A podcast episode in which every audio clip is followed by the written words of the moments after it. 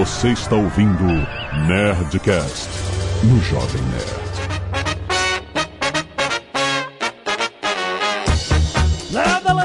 Nerds! Aqui é Alexandre Antônio Jovem Nerd e eu demorei pra realizar que Realize não é realizar.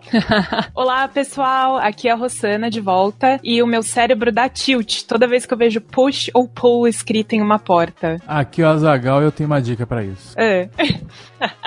Tô curiosa agora. É fácil, ó. Quando você vê pull, você pensa em push. Puxa! E quando você vê push, É. você pensa em push. Puta que cara, que ótima dica. Nossa. Me confundiu ainda mais. Muito bem, nerds, estamos aqui para mais um Nerdcast Speak English. Olha só, e hoje o assunto é justamente muito relevante. Quando a gente tenta traduzir rapidamente em nossas mentes a língua inglesa, a gente pode passar por falsos cognatos. São palavras em inglês que parecem com palavras em português, mas não têm o mesmo significado, cara. É muito. A gente tem que se cuidar para não cair nessas armadilhas e, e puxar as portas. e em, em puxar, putz, tá bom. Vamos que esse programa tá muito maneiro.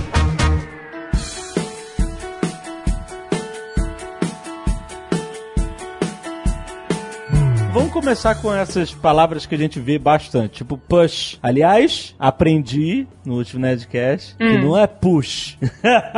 Não, não, na verdade é push, não é push. Sério? Ah, caraca! É. Não acredito. O correto é push e pull. Não é push? Não, não é.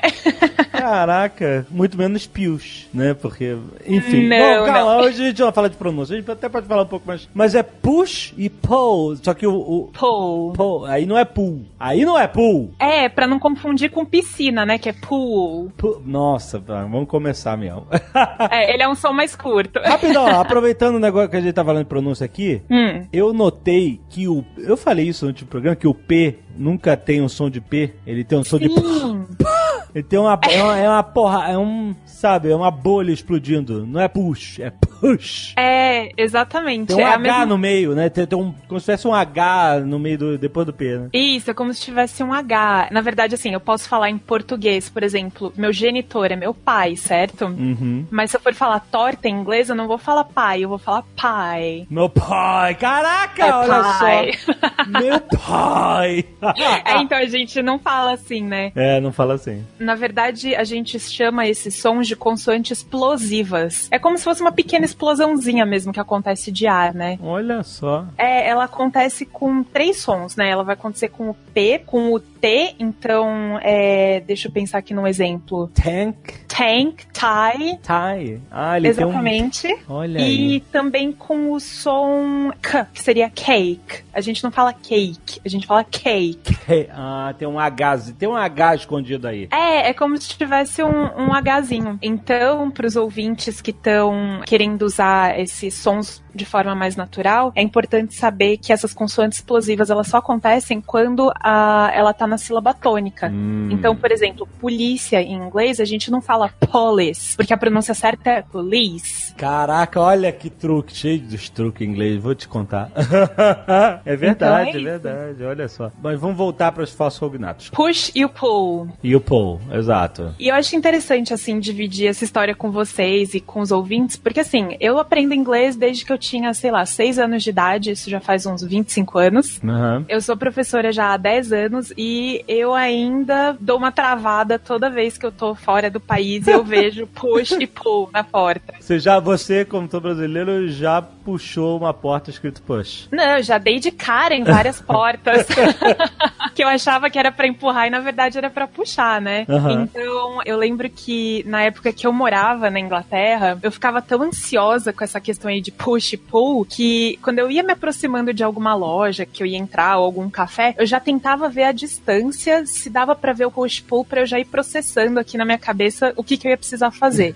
se não dava, se eu não conseguia ver, eu via, tentava ver se alguém tava se aproximando pra entrar antes de mim e ou eu ver o que a pessoa fazia ou eu pegava carona com ela, né? Uhum. E aí depois eu comecei a, a desenvolver técnicas mais sofisticadas, né? Que era de chegar na frente da porta, se eu não tivesse tempo de processar o que eu precisava fazer antes, eu dava aquele totozinho, né? Não, se eu vai, sentisse vem. uma É, se eu sentisse uma resistência, eu fazia o movimento contrário.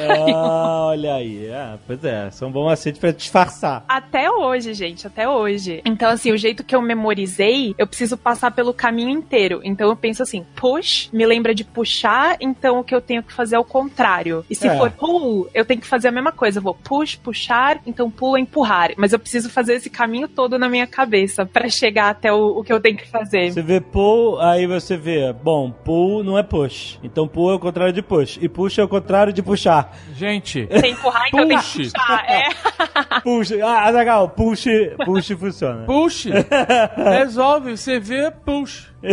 Push. Nossa, push. Gostei dessa. Push, pois é, não, é, é uma boa. Ou se não, uma coisa que, assim, não é a, a- não é a cena que me vem na cabeça, mas assim, os ouvintes de repente podem tentar lembrar de uma cena de filme, aquelas cenas de parto em que o pessoal fala push! E aí você tem que, né, empurrar, Empurrar. pra fora de você. Tá bom. Push. É só isso. que vocês precisam. Vai na minha. Lesson number four. Do you pretend to eat a beef? O que eu falei que já usei bastante na, na própria língua portuguesa é esse negócio de realizar. E eu já vi muita gente usando também. Ah, nossa, foi então que eu realizei que eu tava errado. Sim, ah, Porque sim. isso vem, não sei por que que a gente tá pensando em inglês com a palavra realize. Exatamente, exatamente. E na verdade a palavra correta seria notice. Notice. É, nesse caso, que não significa noticiar. Exatamente. Não, mas então, realize, hum, realize, a melhor forma de traduzir é tipo perceber, né? Perceber. exatamente. Foi aí é. que eu percebi que sei lá o que e tal. É, então você pode falar, tipo, I realized uh, that I was wrong. Então, eu percebi que eu tava errado. Exatamente. E, e realizar em português não existe essa parada de realizar que eu tava errado. Não, É, na verdade, então, o problema é mais no português do que no inglês, né? Porque foi a tradução que ficou errada. exatamente. É, o problema é traduzir tudo ao pé da letra, né? Que nem hum, Já falei isso em outro Nerdcast. Um amigo nosso estava lá em Amsterdã, na empresa que ele trabalha lá, vendo uma palestra de um brasileiro, famoso cozinheiro. hum. E aí ele estava falando, fazendo a palestra em inglês, e aí ele estava, certo ponto, ele estava falando sobre uma prática, sei lá, ruim de cozinha, e ele falou que fazer aquilo era very nogent. Nossa. É. É, porque nogent é, não é nenhuma palavra que existe em inglês, Não né? existe, exatamente. Só, que essa palavra de você tentar traduzir imaginando o falso em inglês, entendeu? Ele, ele foi levar, que nem eu trazer o Realize pra realizar aqui, ele levou o nojento pra nojent lá e ninguém entendeu nada. E os brasileiros ficaram fazendo facepalm. nojent, cara, que que é isso? Pois é, mas o grande problema é que, assim, como os dois idiomas têm palavras com raiz latina, em muitos casos isso dá certo, né? Uhum, Então, é. tipo, independente, independent, projeto, project. Então, é, funciona em muitos casos. É. E é justamente por isso que a gente chama os falsos cognatos também de falsos amigos, false friends. Aham. É aquele amigo que você acha que pode contar com ele e vai lá, ha, te apunhala pelas costas, né? E eu vou te dizer um exemplo clássico que, ó, Léo, bota aí, entrevista clássica de Narcisa Tamborideg. Continuar ajudando o meu orfanato lá de Narcisa, onde eu sou madrinha de 150 crianças desprotegidas. As crianças de lá, elas me amam. Eu suporto elas com muito amor e carinho. É uma entrevista que ela fala que ela faz caridade e que ela suporta 30 crianças. É, essa é. Nossa, é verdade, é support.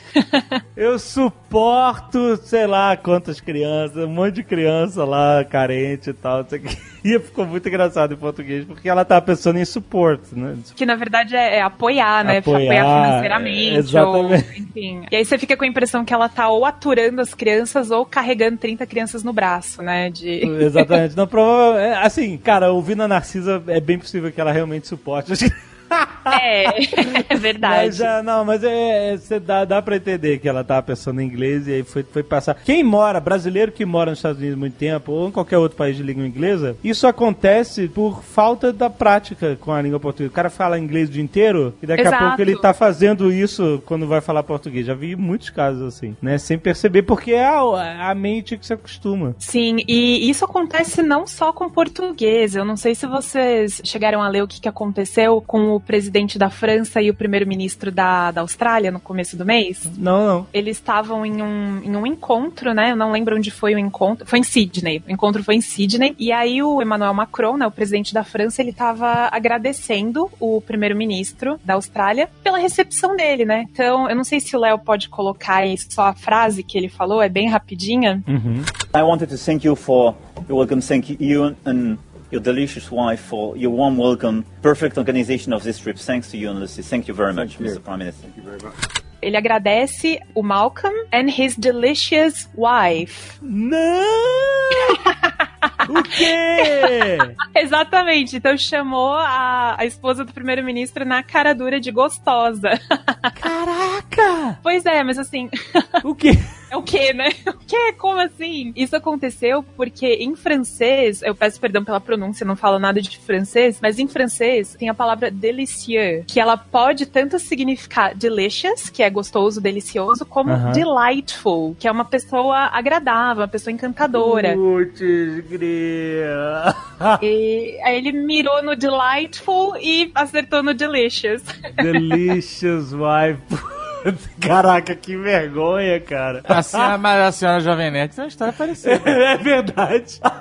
é verdade, caraca. A gente tem uma história antigona, de 2012, eu acho, que a gente foi pra Itália conhecer o Giuseppe Aquila, que é o CEO da Montegrappa, nosso grande amigo. Virou nosso brother, que faz as canetas do Stallone, etc, aquelas canetas de luxo e tal. Ficou nosso brother desde aquela época. Aí o que aconteceu? A gente foi, e a gente conheceu também o Paulo Coelho no mesmo evento, porque era o lançamento da caneta do Alquimista, enfim, só re- resumindo a história. E a gente estava como convidado. Tava a gente sentado lá, na primeira fila, um monte de jornalista gravando, tirando foto, filmando e tal, não sei o que, e no palco ele e, e o Paulo Coelho. E esse dia era o dia do aniversário da Agatha, minha esposa. E aí ele, o Giuseppe, ele parabenizou na frente de todo mundo, ó, hoje é aniversário da minha amiga Agatha, ela está aqui e tal, não sei o que. E aí a Agatha, querendo agradecer, ai que vergonha. Peraí, deixa eu tomar um gole d'água aqui antes, porque eu já tô com medo de cuspir a água aqui. Ela queria falar assim, olha, ó, Giuseppe, obrigado pela homenagem. O que que ela falou em inglês?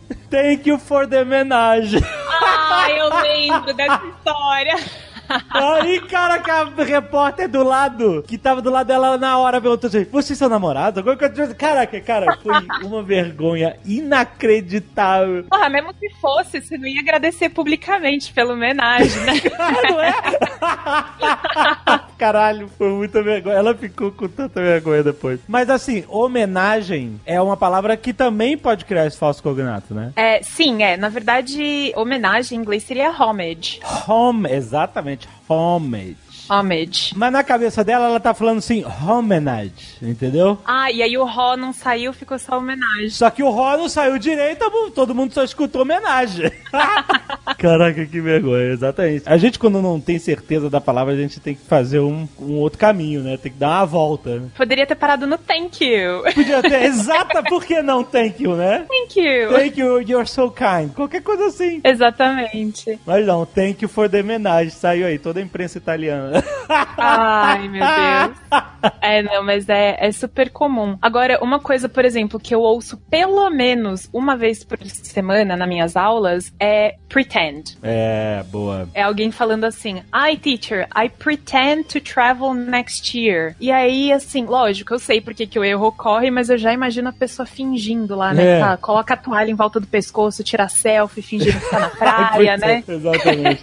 é, exatamente, porque pretend, em português, eu pretendo viajar, né? Mas em inglês, pretend é outra parada, é fingir. É fingir, exatamente. Tanto que a música do Queen, The Great Pretender, Uhum. não é o grande pretendente. É, não, não, não é. I'm the great pretender, eu sou o grande mentiroso, né? O grande. Uhum. Eu sou um fingido, é esse tipo de coisa, the pretender. E aí, só pro pessoal saber, se vocês quiserem falar qual a pretensão de vocês, vocês podem falar I intend In- to travel next year. É, intenção, exatamente. I intend. Uhum. Tem algum sinônimo pra gente fugir de pretender? Ou se eu entendo, ele realmente vai ser o- a palavra melhor pra. Ah, na verdade, aí você mudaria um pouquinho. Poderia falar, por exemplo, I plan. I'm planning to travel next year. É, e até em português você pode também fazer um caminho assim, que eu tô planejando viajar ano que vem, essas coisas também funcionam em inglês. Exato, e você escapa dessa armadilha aí do pretend. Caraca, essas são as armadilhas. O que mais tem de armadilha? Uma que sempre também acontece bastante em sala de aula é actually, pra atualmente. Boa, actually, exatamente. Eu- essa é uma palavra que eu gosto, eu uso bastante. Em que contexto, Azagal? É, como é que em português seria na verdade. Na verdade, é isso aí. Então, por exemplo, se eu falar assim, John is a designer, e aí o John pega e me corrige, actually, I'm a game developer. Então, na verdade, eu desenvolvo games. Então, é, esse actually, ele é usado pra meio que corrigir e introduzir a informação correta. Não tem absolutamente nada a ver com atualmente. Não, nada a ver, nada a ver. E, e é, um- é um erro que acontece muito frequentemente. E pra atualmente, o mais correto seria você usar currently, now, nowadays. Então, nowadays, I'm a teacher. Então, seria alguma coisa assim. Mas esse, assim, é um dos campeões, junto com pretend, de confusão. O jeito da gente aprender isso é só ganhando vocabulário mesmo. É meio que decoreba, não tem como a gente fugir se, de uma forma racional, a não ser o puxar. É, eu, eu vou ficar com a dica do Zagal, não vou Aí! oferecer nenhuma dica pra esse aí, porque. Nossa, eu gostei muito do. Puxe! Não, mas é, é, é porque tem que decorar, não tem como, né? É uma coisa que É. engana porque é uma coincidência das palavras serem parecidas e terem significado diferente. Sim, mas o, o que eu recomendo, assim, pros alunos é não pegar uma lista de falsos cognatos e decorar, porque isso é, é muito trabalhoso e, e, assim, as chances de acontecer uma confusão são muito maiores. Então, assim, o que eu sugiro é que todo mundo aprenda as palavras isoladamente, então não pega a lista pra aprender, você vai ver, ah, ok, vamos ver actually. E aí você, além de ver o significado, você vê vários exemplos em inglês de contextos em que isso é utilizado, porque você lembrando do contexto, Uhum. traduzindo ou não, sempre dê uma olhada em vários exemplos. E hoje em dia tem vários dicionários online, assim, que trabalham com exemplos da internet, de, de linguagem real, assim mesmo, do dia a dia. Então é, fica mais tranquilo de aprender dessa forma.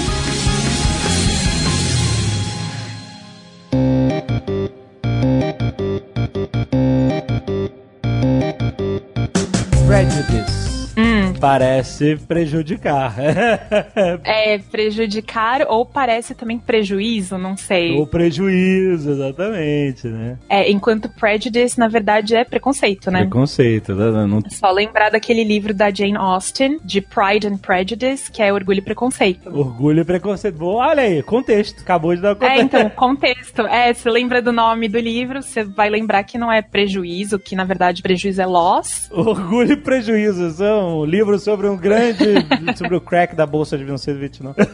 pois é. Mas sim, prejudice é preconceito e nada mais, né? Mas prejuízo, como, como é que a gente poderia colocar um prejuízo? Eu tive prejuízo. Prejuízo a gente fala como loss, né? Então, eu tive um grande prejuízo, eh, ou minha, minha empresa teve um grande prejuízo. My company had a huge loss. Muito. Ah, você acabou de me lembrar um bom. Que eu já errei no início, mas hoje eu não erro mais, mas eu também levei o tempo pra aprender. É company. não, não, não, não company. É o próprio loss. Hum, Quando a gente fala em loss, é, a gente fala em perda, lost, perdido, etc. Sim. Só que, muitas vezes, quando a gente vai falar alguma palavra, quando a gente vai fazer alguma frase em inglês e a gente tenta fazer a tradução direta dos termos que a gente conhece, uhum. às vezes um verbo em inglês pode mudar quando em português não muda. Por exemplo, que eu já usei, já usei erradamente, eu perdi o meu voo. Ah, que aí não é lost. I lost my flight, por exemplo. Exato. Não é lost my flight, porque lost nesse sentido é você perder fisicamente, né? É, seria se você não, tipo, perdeu o avião, assim, eu não tô conseguindo ver onde tá o avião. Aí você Exato. lost. Apesar da gente falar perder e você conseguir traduzir perder como lost, você teria que falar I missed my flight, não I lost my flight, né? Sim, aí a gente entra num outro território, né, do aprendizado de inglês, que é o território das collocations. Collocations nada mais são do que palavras que comumente ocorrem juntas no discurso. Então, por exemplo, em português é muito comum a gente falar, "Ah, eu vou pegar um ônibus. Uhum. Então, é pegar, é, sempre que você tem a palavra ônibus, você vai usar pegar. Você não vai usar outro verbo, tipo, sei lá, agarrar o ônibus, alguma coisa assim. Aham. E é a mesma coisa com flight. Flight, geralmente, você usa com miss e não com lose. Pois é, mas é, é engraçado porque é meio que você também tem que decorar, porque quando você fala, ah, eu tô com saudade de você, você fala, I miss you. Uhum, é. Eu sinto falta, né, de você. E miss my flight, É, não é que você tá com saudade, não né? é que você tá com saudade, nem exatamente, nem sentindo falta do voo, né? É simplesmente você literalmente ter perdido o voo, né? Então é um território também dúbio. É, mas é, é isso de collocations talvez dê pra discutir num próximo Nerdcast aí. Também tem bastante coisa interessante pra falar. Mas tem um falso cognato que o Eduardo Spor sempre me sacaneia, Hum. e com razão, que eu falo errado em português. Qual? Eventually. Eventually, muito exato, é. Porque você usa em que sentido? Você consegue lembrar de algum contexto? Eu traduzo. Ah, então eles tentaram tanto, eles insistiram tanto que eventualmente eles conseguiram. Aí o Eduardo fala assim: porra, não é eventualmente, eles conseguiram. É finalmente. A palavra certa é finalmente eles conseguiram. Finalmente, é. Só que em inglês você pode usar eventually. Uhum. Você pode falar em inglês o quê? They tried so hard that eventually they, you know, they were successful. They succeeded. Mas aí nesse contexto, o eventually significa no final das contas, né? No final das contas, ou finalmente, etc. Só que eu, o burro aqui, fica traduzindo errado e falando eventualmente. E não é. Eventualmente em português a gente usa Pra ocasionalmente, né? ocasionalmente. Exatamente. Exato. Exato. Que em inglês seria o occasionally. Exatamente. Não faria sentido nenhum. Eu, eu erro isso até hoje. Sou sacaneado. É, é, isso aí é complicado mesmo. Mas outra coisa, por exemplo, que alunos também eles vivem perguntando é attend, que não é atender. ah, sim. Por exemplo, é muito comum o pessoal que tá aprendendo falar, por exemplo, ah, attend the telephone, de atender o telefone, ou attend the door, pra atender a porta. E não funciona nesse caso. É verdade. Você answer the phone or answer the door, que seria o responde, né? Exato. E atenda é você participar, né? Assistir, uma coisa assim. Exato. Então você attend a meeting, você attend classes. Ou então, olha, attend a lecture, que não é atender uma leitura.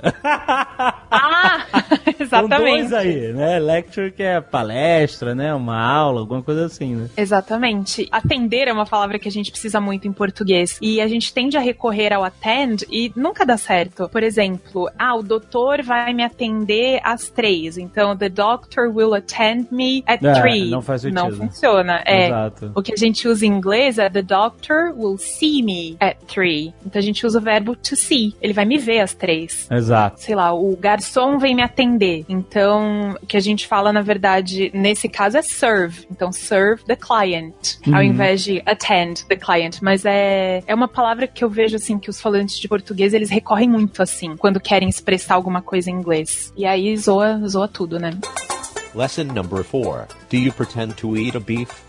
Tem uma que é uma mega armadilha. Hum. Sensible.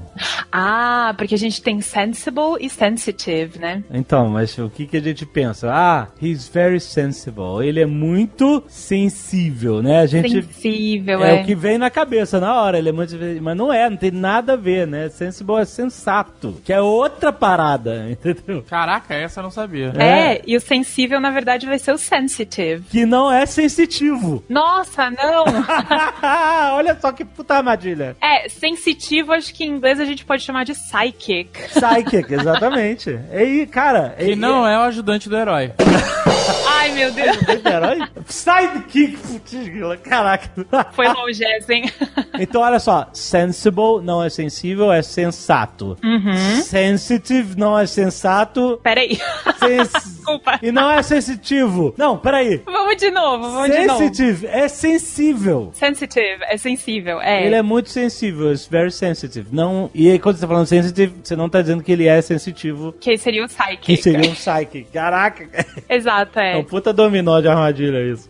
Muito, muito. E outro desse dominó de armadilha acontece com agenda, diary, journal e newspaper. Hum, muito bom. É, vai- Agenda. vai- é o dominó da confusão, porque Verdade. o pessoal costuma usar é, agenda pra agenda, quando na verdade ele é uma pauta, né? A pauta de reunião. The meeting's agenda, Isso. que é os assuntos que a gente vai discutir durante a reunião, né? Uhum. Aí de agenda, aí a gente fala pro aluno, tá bom, então pra agenda você vai usar diary. Pra uma agenda mesmo, a sua agenda de compromissos, etc. É, que tem lá os dias e horários pra você preencher. Não, uma coisa que eu já vi com agenda é tipo, quando a pessoa diz que alguém que é militante de uma causa Uhum. tem uma agenda. É, e em muitos casos essa palavra é, ó, mais uma collocation aí pra você. Não é que a pessoa tem uma agenda. Ó, o militante tem uma agenda. 2018, 2019. Como é que é que a gente traduz mesmo essa coisa? de Quando você tem uma agenda pra. Sabe, o cara quer. Ele tá querendo inserir a agenda dele na política. Então, ele tá querendo inserir a pauta dele. E uma outra collocation, assim, quando a gente tem agenda, uma palavra que normalmente vai junto é hidden, que é oculta ou escondida, uma hidden agenda. Isso, hidden agenda. Já ouvi isso. Ah, tipo assim, ó, ó, fulano, não sei o que, tem uma hidden agenda. Ou seja, no fundo, ele tem um ideal, alguma coisa que não fala pra ninguém, mas que ele quer colocar ali. Exatamente. Exato, exatamente. Então, agenda é uma collocation, é hidden, agenda é uma collocation muito comum. Essas duas palavras vêm frequentemente juntas. Os Illuminati aqui, entendeu? Ah, é, é, eles provavelmente têm uma hidden uma agenda. hidden agenda, entendeu? Eles fingem que tu teu amigo, mas eles têm uma hidden agenda que é dominar o mundo, qualquer coisa aí, nova, nova ordem mundial, etc. Coisa. É, É, você pode dizer que isso já aconteceu. Um monte de pesquisas científicas são encomendadas por indústrias que fazem lobby de alguma coisa. Sei lá, indústria do açúcar. Teve aí uma matéria recentemente que falou que é, a indústria do açúcar, né, durante muitos anos, é, financiou pesquisas para botar a grande culpa de doenças cardíacas e etc. na gordura, não no açúcar. é já ouvi. É, uhum. Então eram, na verdade, se você fosse falar o termo em inglês, essas pesquisas científicas tinham uma hidden agenda que era culpar É, eu diria que na verdade quem encomendou as pesquisas tinha uma hidden agenda. quem encomendou tinha uma hidden agenda. É isso aí. Que era Exatamente. criar um argumento científico de que o produto dele não fazia mal e que o produto dos outros fazia mal, entendeu? E aí, disfarçado de uma pesquisa científica séria, não era, era uma pesquisa financiada com uma hidden agenda. Perfeito. Boa, né? É isso mesmo. E, bom, aí a gente volta lá pra diary, que é a palavra certa pra nossa agenda. Exato. Que não é necessariamente o diário, querido diário. Então, o problema é que pode ser. Pode ser também. pode ser Mas também. não é só. Não, não é só. E quando a gente fala diário em português, a gente mu- cai muito na coisa do diário de você escrever um diário, querido diário, exatamente. Que aí pode ser o diary, mas aí também pode ser journal, que aí é que Aí que dá um nó na cabeça, porque journal não é jornal. Ah, e, a- e a palavra diary também não ajuda, né? não, nem um pouco. Mas olha só, eu, esse journal eu lembro porque a gente lia o Punisher War Journal, que era o diário de guerra do Justiceiro. E era desde então falado de, é, chamado em inglês de War Journal. Eu aprendi assim. Já é um jeito fácil de você associar. E pro pessoal aí que tá em mestrado, doutorado, graduação, é, journal também é o nome daqueles é, periódicos científicos, né? ah, verdade. verdade. E aí, finalmente, a gente tem o newspaper, que é a palavra certa pro nosso jornal, né? Newspaper. Pro jornal, jornal, jornal. Jornal de papel. Isso, Aquela exato. coisa que não é. existe mais. Tem uma palavra em inglês que engana um pouco. Ela escreve diferente, que é dairy. Dairy, exato. É o oposto, você troca o I com o A. É, escreve, diary escreve D-I-A-R-Y. Dairy escreve D-A-I-R-Y. E dairy é laticínio. Laticínio, exatamente. E é uma palavra muito parecida, mas que não tem nada a ver, que pode enganar a gente. Aliás, como é que é a mesma a pronúncia? Eu falei certo? É É, dairy. dairy. Esse I é mudo. Ah, sim, o, e- o i do meio da palavra. Sim, a gente fala dairy. Que se escreve da- diary, né? A gente escreve dairy, Diary. mas a gente pronuncia dairy. Diary. É isso mesmo. Olha aí, caraca, é de É. Muita, cara, inglês é tem que ter Ah, não tem que ter muita, não. Inglês é legal, gente. Não, eu, eu adoro inglês, mas quando você começa a estudar, você começa a ver que é mais complexo do que você imaginava. É, na verdade, quanto mais você sabe, mais você tem consciência do quanto você não sabe. É, exatamente, é. É isso que eu venho aprendendo. Lesson number four. Do you pretend to eat a beef? Vamos lá para mais um exemplo. Beef. Beef. Ah, boa. É, então você chega lá no restaurante e fala, I'd like a beef. É, o que, que você tá pedindo pro garçom? O que, que vocês acham? Você tá pedindo. Não, eu sei, você tá pedindo carne de, de carne de boi. É isso. Aham, exatamente. Mas se você quer um bife, como que pede? Steak. É, garoto. Ó, Zagal tá afiado. É isso. Comida o Zagal conhece. Piadinha do Jovem Nerd. Piadinha com a tua mulher falando, agradecendo homenagem, tu não faz. se você quiser comer um bife, você tem que pedir por um steak. um steak.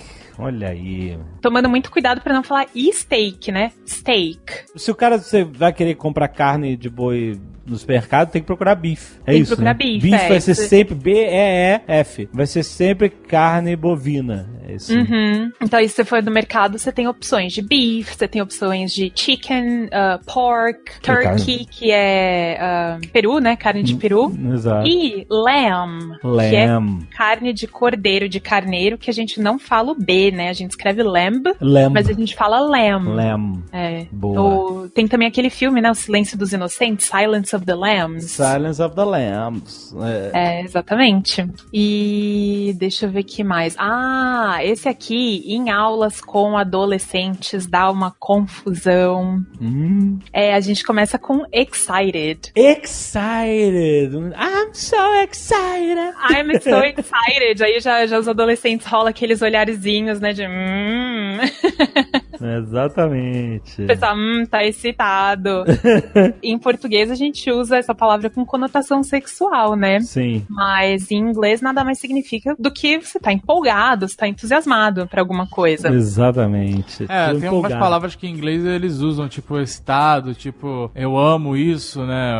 I really love that, sabe? Aham. Ele usa com uma frequência muito mais comum do que no Brasil, sabe? Exatamente. É, tipo, ah, eu adoraria que você fizesse isso, lá é eu, é, eu amaria que você fizesse isso. É, exato. E na verdade, em inglês eles usam o adore, assim, com sentido mesmo de, de, de idolatria, de, de uma coisa muito maior do que o I love. É, em francês também. É, É mesmo? É, Eu- já- J'adore é, é muito É mais, mais po- intenso do que eu te amo. É. Se o pessoal fala assim, I adore you, não é ah, eu adoro você. Tipo, menos do que amor, do que eu te amo. I adore you, eu idolatro É, eu você. quero te estragar, é nesse nível. Ah, caraca. Exato. Só fugindo um pouquinho do assunto, isso acontece também com as palavras é, bonito e lindo. Porque em português a gente tem uma gradação, né? Então Hum, alguém é boa. bonito e o lindo é acima do bonito, né? Sim, acima do bonito. E em inglês é o contrário. Então, a gente olha pra uma mulher e fala, she's pretty. Ah, ela é linda. Mas se a gente falar, she's beautiful, é mais. Beautiful é mais. Tá acima do pretty. Tá acima do pretty. Sim. E normalmente não se usa beautiful pra homem, né? Não, a gente. Apesar de não ser uma palavra com gênero, né? É, a gente pode usar, mas é mais comum usar handsome. Handsome. Handsome man. E mais voltando a- às palavras que dão confusão quando eu tô ensinando adolescentes. Preservative. Preservative. Exato. O pessoal acha que é preservativo, camisinha. Caraca, eu não sei o que, que é então. Preservative é conservante. Ah, garoto. Se você vai no verso de alguma, de alguma embalagem, você vai ver que tem, sei lá, natural or artificial preservatives. Claro. Olha aí. Não vai ter uma. Só faltava ter uma camisinha dentro da parada. Por favor, E né? aí pode ser tripa de, de bode ou ela tem. Ah, Fê. E, e então preservativo em inglês é, usa-se o condom, né? Condom, exatamente. Pra não confundir com condo, Condo. que é um apartamento, né? Que aliás eu já vi gente traduzindo como condomínio. E não é necessariamente, né? Condo. É, condo é tipo um prédiozinho com apartamentos. Exato. Mas... Não necessariamente o grupo dos prédios, né? Exato. Quando a gente fala condomínio, a gente fala de um grupo, né? Uhum. Outra coisa que eu lembrei de falar hoje é Physician. Putz, boa. Boa que tem um filme que ah, o nome do filme é todo errado. Que é um livro e é um filme, exato, The Physician. Aham. Em português, eles traduziram como O Físico. O físico. Então, na verdade, depois eu fui procurar mais a respeito e eu descobri que a tradução, na verdade, ela não foi errada, ela foi deliberada. Porque parece que a história se passa na Idade Média, né? É na Idade Média, exato. Era uma mistura de tudo, né? Exato. É, exato. Então, físicos, que é a pessoa que, enfim, sabia das leis da natureza e tal, também era o médico. Então, foi É. uma escolha consciente, não foi um, um- Entendi. um acidente de tradução. Mas parece, se você olhar no contexto de hoje, parece errado, porque você. Uhum, sem ler o livro, sem assistir o filme, sim. Mas justamente no contexto de hoje, physician se traduz como médico e físico a gente fala physicist. Então, qual a diferença de physician, Uhum. sei lá, doctor, que as pessoas chamam, e medic, que a gente vê muito em filme de guerra, o cara chamando medic! Aham. Qual é a grande diferença desses nomes? Como é que a gente chama um médico em inglês, afinal? Bom, o termo mais comum é o doctor, né? De medical doctor, né? Daí que vem. Né? Que a pessoa. Quando você fala o nome do cara, tá? O nome do cara, vírgula, MD. Isso significa que é medical doctor, né? Medical doctor. Por isso que no House, ah, no seriado House, é House MD, né? House MD, exatamente. House Medical Doctor. Mas isso é um termo muito formal. Você não chama o cara de medical, eu vou no medical doctor. Não, é, é, esse é o título profissional dele, a gente não usa. A gente usa doctor ou a gente usa physician. Usa mesmo até hoje physician? Até hoje, sim, é bastante comum. Caramba. Então, I need, I'm going to see my physician. E aí o medic, ele é mais específico para as forças armadas, assim, né? Não quer dizer que é paramédico, né? É uma coisa mais de linguagem de militar, é isso. Militar, isso. Então eles vão, vão usar mais medic do que doctor. É melhor do que gritar doctor ou então physician. É, physician, aí o cara já morreu, né? Até você terminar a palavra. Medic funciona muito bem. é, exatamente. Mas não se usa fora desse contexto, né? Não, não. Isso pode enganar também. Pode. Seria porque nesses casos são mais o doctor ou physician. Lesson number four. Do you pretend to eat a beef? Tem várias. Dá pra gente falar, por exemplo, de novel. Novel. que o pessoal chama de novela, né? Eu tenho alguns alunos que, sei lá, vão falar de novela pra mim e falar, ah, teacher, I watched the novel. Novel não é uma coisa que você assiste, né? Porque novel é um romance escrito. Então, isso é uma parada que em português e inglês é uma parada complexa. Uhum. Porque quando você fala novel, é um livro, Isso. né? Uma história, um drama, que você chama também em português de romance. Que não necessariamente é uma história de romance. Que não necessariamente é romântico, é. É, é, exatamente. Mas eu já vi gente chamar livro de romance de novela. Tá errado? É em português, é ser professora de inglês. É, não, mas aí, aí eu acho que é mais a questão literária, né? Acho que tem que perguntar, de repente, pro Eduardo Spor ou pra alguém aí que, que manja mais, mas... E, e não novela no sentido de novela da televisão, etc. Mas, enfim. Novela, mas eu não sei, eu- é um chute. Eu acho que uma novela, de repente, é menor do que um romance, não sei. Hum, boa pergunta. Aí eu já, já estou pisando em território desconhecido. Exatamente. E aí, vocês sabem como é que a gente chama novela? Novela mexicana, as novelas aí? Soap opera. É, soap opera. É, e por que que a gente chama de soap opera? Caraca, isso eu não faço ideia. Pois é, então a história é muito interessante. Logo no começo, antes mesmo da novela, ah, da soap opera ser passada nas TVs, ela era transmitida pelo rádio, né? Eram Isso. histórias no rádio. O que aconteceu é que muitos dos patrocinadores dessas novelas eram fabricantes de sabão, Ah. fa- fabricantes de sabonete. Acho que eu não posso falar aqui as marcas, posso? Pode, pode. Tipo a P&G, é, Unilever, coisas assim. Como eles que patrocinavam as novelas, ficou-se conhecido como soap operas. Então são as histórias que de sabão, né? Olha só. Porque eles eram os mega patrocinadores e era sempre trazido você. E aí, é, e aí todo intervalo era uma dessas marcas que fazia o comercial. Praticamente era só comercial de sabão, de sabonete. Caraca. Que tinha no intervalo das novelas. É, é por isso. E aí é mais um. Eu acho que lembrando dessa história, talvez facilite, né? Lembrar que novel não é novela. Exatamente. Deixa eu lembrar uma boa que eu já vi. Que existe uma. Eu acho que existe um. Uma área meio cinzenta quando você fala de school e college. Que a princípio, school você é escola e college é a universidade, certo? Você consegue separar bem isso e nos Estados Unidos é- você vê que é assim que as pessoas chamam. Mas Sim. eu já vi pessoas perguntando Where did you go to school? E a pessoa responder a universidade que ela fez. E aí? Ah, e aí, né? Porque pra mim tava perguntando qual é a escola. Qual é qual é a escola, high school, middle school, etc, né? Mas não é, ele quer saber onde foi a sua educação. Sim, mas pode ser da escola também. Então eu acho que nesse caso depende do contexto em que os participantes estão inseridos. Então, se é um contexto em que só faz sentido perguntar a respeito do ensino superior, então sim, where did you go to school? Seria onde qual foi a universidade, né, que você frequentou. Porque eu já vi nesse contexto e eu não entendi nada. Eu falei, pô, mas não é escola, pô. Ele não deveria ter perguntado onde é que você fez o college. Poderia também, where did you go to college or university? É, tudo faz parte, mas não estaria errado. Mas, por exemplo, você vai pegar dois alunos que estão no primeiro ano de faculdade, aí eles perguntam where did you go to school? Aí você sabe que obrigatoriamente ele tá falando do colégio mesmo, né? É, é, é. Então, é. Mas eu acho que uma das maiores confusões que tem é o pessoal que confunde college com colegial, né? Ou college com colégio. Uhum. Quando na verdade college é o ensino superior, né? Ensino superior, sempre. E é sinônimo de university, ou tem uma aplicação diferente? Às vezes ele é usado como sinônimo de university, mas, por exemplo, pelo que eu sei no Canadá, college é diferente de universidade. Aham. Então, college eles têm cursos mais curtos, assim, geralmente de três anos. Então, eu ia perguntar, porque também nos Estados Unidos tem um negócio, um conceito chamado Community College. Isso. Que não é necessariamente uma universidade. Não, não é. Ele te dá um diploma de, de ensino superior, mas ele não é um diploma universitário. Que, ah, que inclusive me lembra de outro falso cognato. Ah, Então, vamos lá. Os, os colleges, eles geralmente eles te dão um diploma, mas a universidade, ela não te dá um diploma, ela te dá um degree. degree. Aham, que é diferente. É, então geralmente você não fala que você tem um university diploma, não, você tem um university degree. Certo. Porque o diploma, ele vai ser geralmente um, um pouco abaixo do degree, é, geralmente porque foi um curso mais curto. E ainda lá ainda tem esse negócio de minor e major, que tem pesos diferentes e tal. Sim, nossa, aí é uma confusão só, mas É, a Bel Peste conhece essa confusão. é, eu, eu ia é, eu tava na dúvida se eu falava ou não. Deu maior confusão.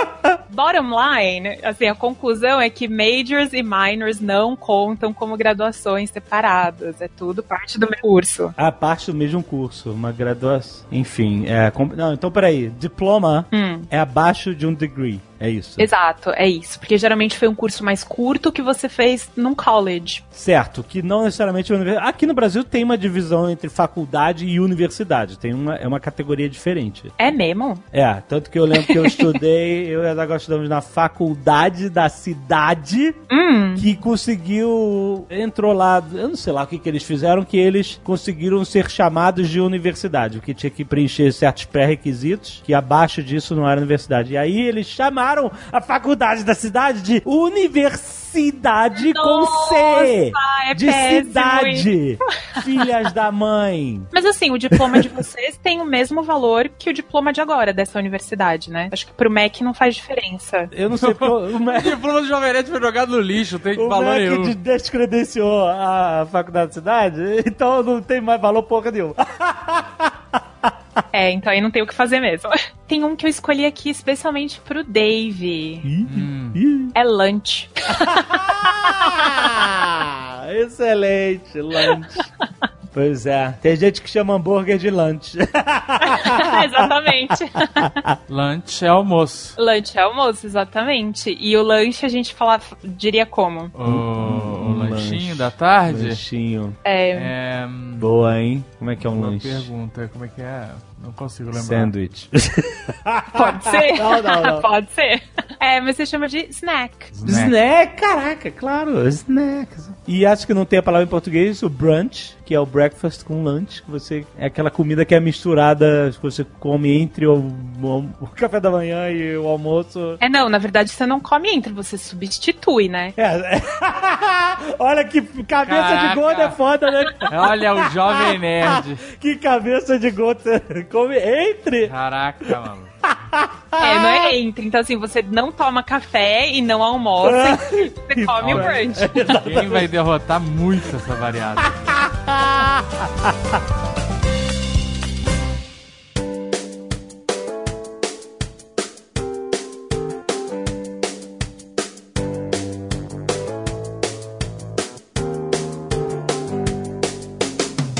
Queremos agradecer ao WhatsApp por trazer este Nerdcast Speak English maravilhoso. Como você sabe, toda terceira sexta-feira do mês, rapaz, o ano inteiro nós teremos Nerdcast Speak English cada mês com assuntos diferentes que a gente vai explorar aqui e aprender. Cara, que aula que a gente tem, cara. Passa adiante para todos os seus amigos que estão afim de aprender inglês, que estão aprimorando o inglês, porque até quem fala inglês, cara, pode sempre aprender uma coisa nova. E o Nerdcast Speak English está sendo ótimo para isso. E se você decidiu, esse é o ano, esse é o ano que eu vou aprender inglês, que eu vou aprimorar meu inglês, cara, vamos lembrar da WhatsApp. A WhatsApp é a escola líder no segmento de ensino de inglês para adultos, Azagal. Ó. Curso com duração de 18 meses, cara. Curso completamente focado em produtividade. O curso focado em você aprender inglês que você precisa para estar no mercado de trabalho, para responder e-mail, para participar de reunião, para você estar inserido no mundo globalizado que é hoje ser cidadão do mundo. Depende muito de você saber falar inglês. O material didático da WhatsApp é exclusivo, cara, completamente desenvolvido para eles. Não é um material comprado que eles colocam selo, não. Completamente desenvolvido dentro, in-house, cara. Olha aí o termo em inglês, in-house. Gravado nos Estados Unidos, gravado com nativos da língua inglesa, que é muito importante. Gravado com empreendedores do Vale do Silício. Tem um mega foco em crescimento pessoal, em crescimento profissional de todos os alunos. A galera aprende inglês com temas como empreendedorismo, finanças, gestão de tempo, oratória, temas relacionados ao mercado de trabalho. Cara, você ser produtivo, você ser eficaz na hora de se comunicar em inglês para o seu trabalho, certo? Não tem the books on the table, cara. A parada é aprendizado dinâmico diretamente focado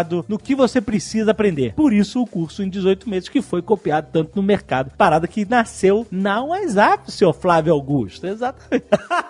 então, o que, que você tá esperando, cara? Vai conhecer WhatsApp.com e se você quiser ser um franqueado, seu Flávio Augusto já deu a letra aqui, cara. Vai conhecer lá no site, tem informações para você também ser um franqueado. Você abrir uma escola WhatsApp na sua cidade, cara. Tem todo um estudo de treinamento, cara. A franquia, você sabe, é como se tornar sócio de um negócio em que tudo já é muito bem estruturado. Você recebe treinamento, você compra material didático diretamente deles e você terá toda a orientação e apoio para você criar na sua região mais uma escola WhatsApp. Cara, como tá crescendo, cara. Flávio Augusto comprou a escola de novo, cara. É incrível o que, que ele tá fazendo. E se você quer aprender inglês, cara, WhatsApp.com é agora. 2018 é o ano, cara. Não deixa passar tempo, cara. Vai se formar agora. E mês que vem teremos outro Nerdcast Speak English pra você aqui no Nerdcast. Não perca!